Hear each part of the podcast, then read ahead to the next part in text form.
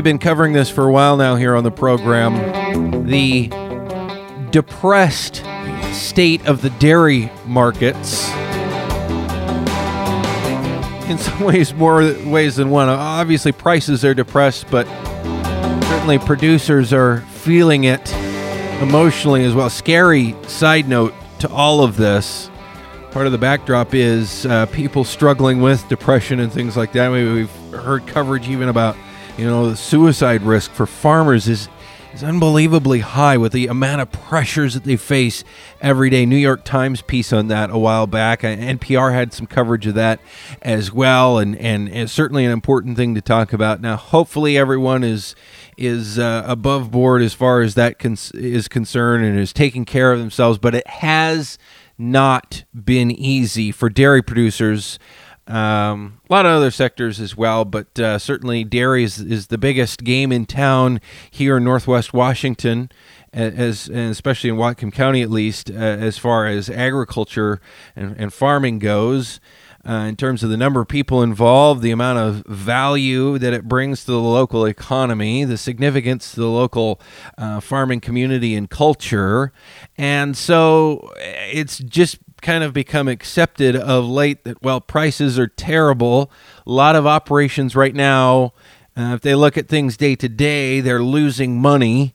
Uh, and they're hoping for a time when they can start gaining ground again and eventually start making money again. What, what are these markets doing? How long is it going to stay this low? Maybe a little bit of encouraging information in the numbers this week. And uh, joining us right now, Lee Mielke, uh, formerly a radio host uh, with the Sunrise Show back in the old days, and uh, with Dairyline Communications after that, and and uh, still a columnist that's uh, syndicated nationally on dairy markets. Welcome to the program this morning, Lee, and maybe a little bit of, of light at the end of the tunnel. Uh, you're yes, saying? Yes, Dylan, thank you. Yes, uh, hopefully it's not a train, but. Uh, the global dairy trade auction on Tuesday this week was up 2.7%, and that's encouraging. We saw good, strong commercial uh, disappearance of dairy products in February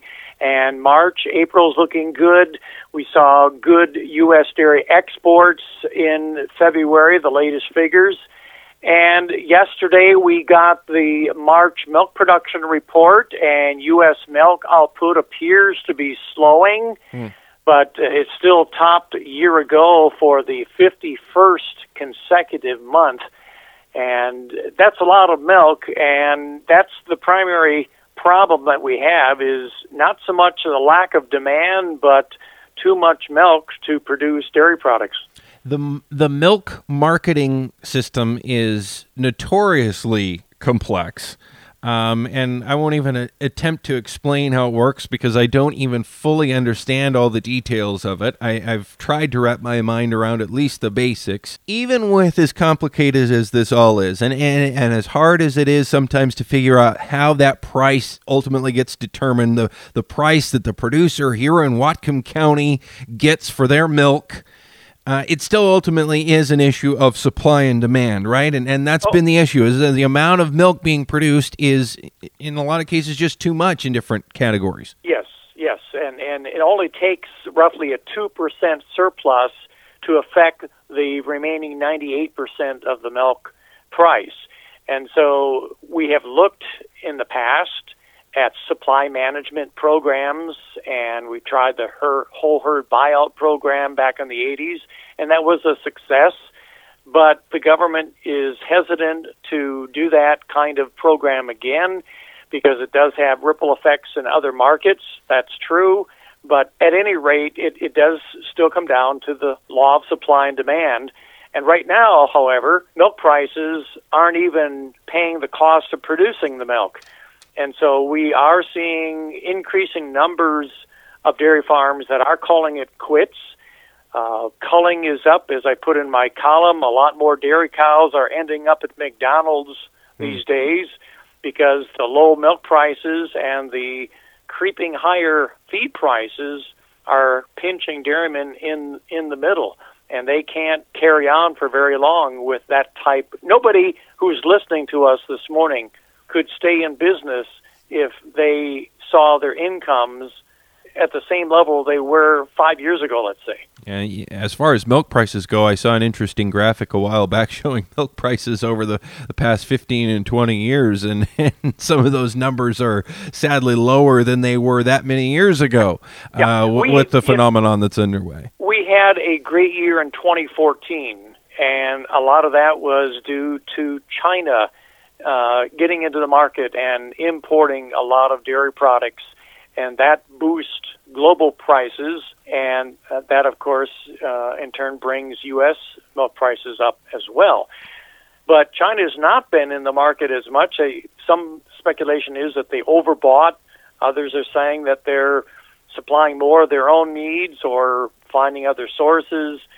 Um, we can't export all of our surplus, but what we do export, we are doing well at it, and we're making money. Um, but it's just not enough. Well, the last time you and I talked about the, the concerns about the dairy markets and how things were low and could potentially even go lower, I think that was back, I want to say in January. And since then, I've been watching your weekly updates and I've been seeing a lot of mention of uh, increases in production, that even with the low prices, the, the production, the amount of milk being produced, has continued to go, go up. But is that what's causing this shift now? That that number is finally turning around, where less milk is being produced here, at least in terms of what's happening in the United States and in the markets we directly compete with. The gains are slowing as this report that came out on Friday indicates the increase in milk output uh, is slowing, but it's still above a year ago. Uh, for March, it was up one and a half percent from a year ago. And that may not sound like a big increase, but when you put that over the number of cows in, in the country, we're talking 17.8 billion pounds in the 23 highest states. Now, there's a interesting phenomena in the dairy industry. It's been there for many, many years. When milk prices go up, milk production goes up, and when milk prices go down, milk production goes up. yep. And the idea is um, put on more cows, produce more milk, and make it up in volume. Well, that can only last for so long, and eventually it doesn't work that way anymore.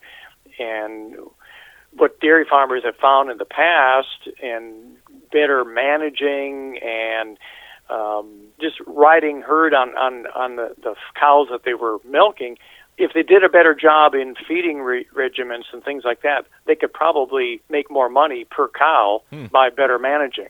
But you can only manage so much, and, and But e- even even that, what you're talking about there is still increasing production, right?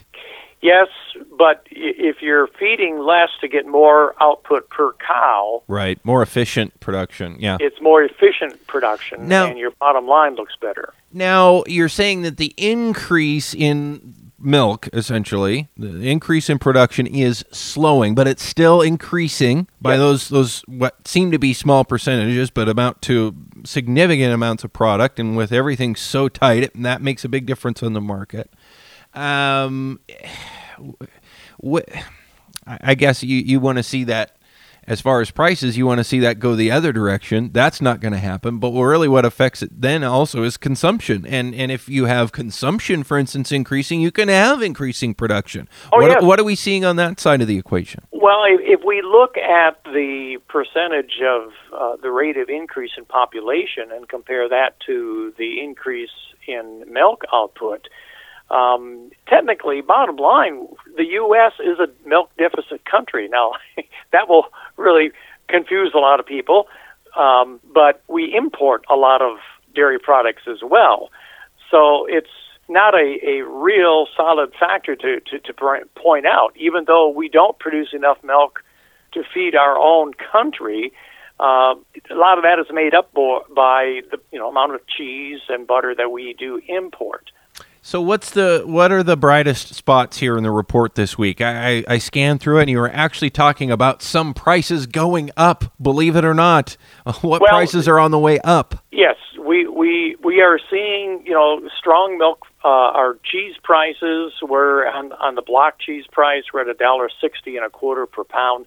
Um, that's that's a, a good price for this time of the year.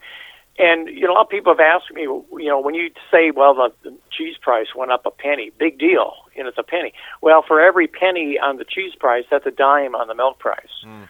And you take a dime times per hundredweight of milk produced on the farm, that can add up to uh, a pretty good chunk of change. Looking at the Class 3 futures closing, the settlements on Friday afternoon, we don't see a $16 per hundredweight level arrive until August. And I'm not even sure that $16 is going to cover the cost of production for most dairy farms.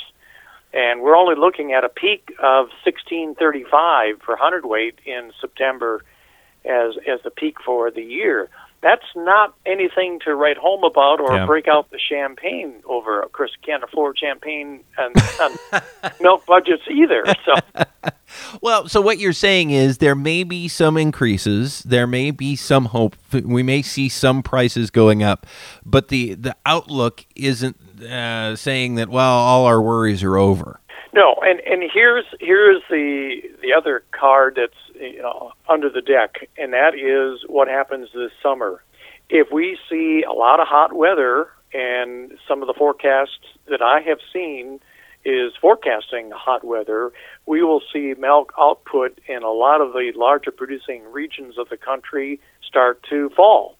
And if we start seeing milk production falling and actually slip below a year ago level, um, that will certainly boost prices. If we see China get back into the market, and, and China has been in the market, um, not as much as perhaps we'd like to see, but uh, there's also issues with what's going on in New Zealand. And weather is not looking promising for them. I believe right now they're going through a lot of wet, uh, a lot of rain, and so that's going to soften their milk output, and uh, Australia and New Zealand are the two largest dairy exporters uh, in the world, and the EU is is is right behind them or, or tied right in there with them. So, um, you know, we're not a regional U.S. market anymore. We're we're a global market. So a lot can happen and change this scenario in a hurry if weather would there, you know. yeah. Well there's always cause and effect though too. I think over a large swath of the nation like you talk about if we end up seeing hotter and, and drier weather uh, could reduce milk production could also um, potentially increase feed prices though too couldn't it? Um, if, yes. cro- if crops don't do well? Yep that that's true. Um, there's the always something. is people uh, if the weather starts getting better here across the country they're going to break out the cheeseburgers that will help the cheese yep. price.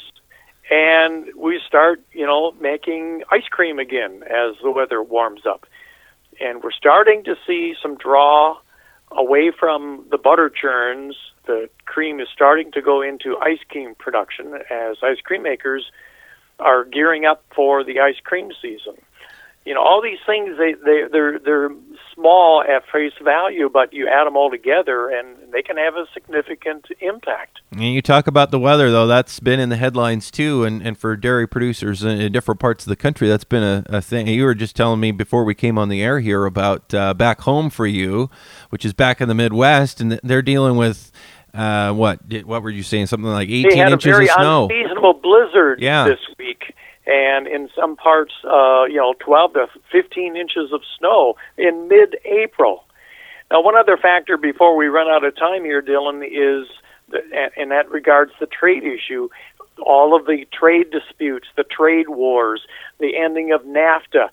There's a lot of uncertainty hanging over the global market right now. We don't know what's going to happen if President Trump pulls us out of NAFTA the dairy industry could tailspin down even further. Hmm. We our exports, our dairy exports, particularly to Mexico, are extremely important for the U.S. dairy industry. And if something jeopardizes those exports, uh, Katie bar the door, we could have uh, a real serious situation in the dairy industry. And then on top of that, we've got politics going on right now too, yep. as as the farm bill is uh, up in the air, and yep. questions for you know obviously a lot of different sectors and industries and things like that. But what what is dairy? What are the dairy leaders saying about what they're seeing in the farm bill right now? Well, the dairy title uh, was brought to the floor, and the House Agriculture Committee has approved its version of the Farm Bill.